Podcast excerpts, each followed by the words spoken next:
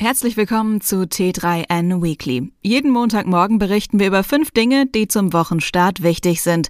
Heute geht es unter anderem um noch mehr Rückkehrer ins Büro, um einen Planeten mit viel Wasser und natürlich um die neuen iPhones.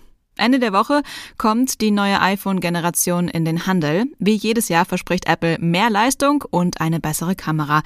Der größte Unterschied zu den Vorgängermodellen liegt aber woanders. Apple verbaut im Einklang mit EU-Vorgaben erstmals USB-C statt Lightning. Damit kannst du jetzt dasselbe Ladegerät für iPhone und Android-Smartphones nutzen.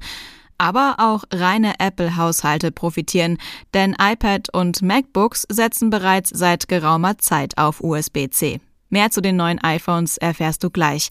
Alle Links zu den Artikeln auf t3n.de findest du wie immer in den Show Notes. Los geht's! USB-C ist nicht die einzige Neuerung, die KäuferInnen eines iPhone 15 erwartet. Die mit den Pro-Modellen des letzten Jahres eingeführte Dynamic Island gibt es jetzt in allen neuen iPhone-Varianten. Dafür bekommen die teureren Pro-Modelle einen zusätzlichen Button am Gehäuse, der mit eigenen Kurzbefehlen belegt werden kann. Apropos Gehäuse, bei den Pro-Modellen ist das jetzt aus Titan statt aus Edelstahl. Das spart vor allem Gewicht. Das iPhone 15 Pro Max zum Beispiel ist 20 Gramm leichter als sein Vorgänger. Wenn Apple neue iPhones vorstellt, landen auch viele ältere Modelle auf dem Gebrauchtmarkt. Trotz zunehmender Umweltsorgen kaufen die meisten Deutschen aber nach wie vor ihre Smartphones lieber neu. Dabei zeigt eine Studie, dass Käuferinnen von Gebrauchtgeräten damit in aller Regel gute Erfahrungen gemacht haben. Wer gerade auf der Suche nach einem iPhone ist, aber nicht zwingend die ganz neue Variante braucht, sollte sich vielleicht mal nach einem Gebrauchtgerät umschauen.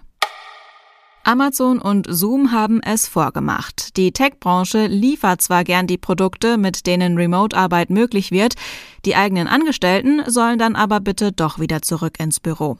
Auch IBM folgt jetzt diesem Trend und hat ein Hybridsystem angekündigt. Ab Oktober müssen die Angestellten des Konzerns zumindest einen Teil der Arbeitswoche im Büro verbringen.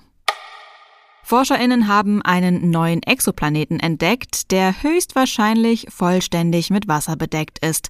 Der 120 Lichtjahre entfernte Planet weist aber noch eine andere Besonderheit auf.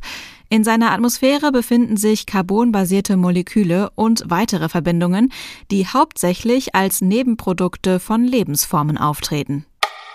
Unter dem Titel Future Jobs, wie wir in Zukunft arbeiten, verraten wir dir in der aktuellen T3N 73, welche neuen Berufe es in naher Zukunft geben wird. Aus diesem Anlass haben wir auch das große T3N Magazin Quiz ins Leben gerufen.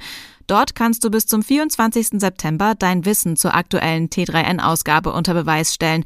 Zur Belohnung gibt es Preise im Gesamtwert von mehr als 5000 Euro. Alle weiteren Infos dazu findest du auf t3n.de. Das war das T3N Weekly. Komm gut durch die Woche und bis zum nächsten Mal.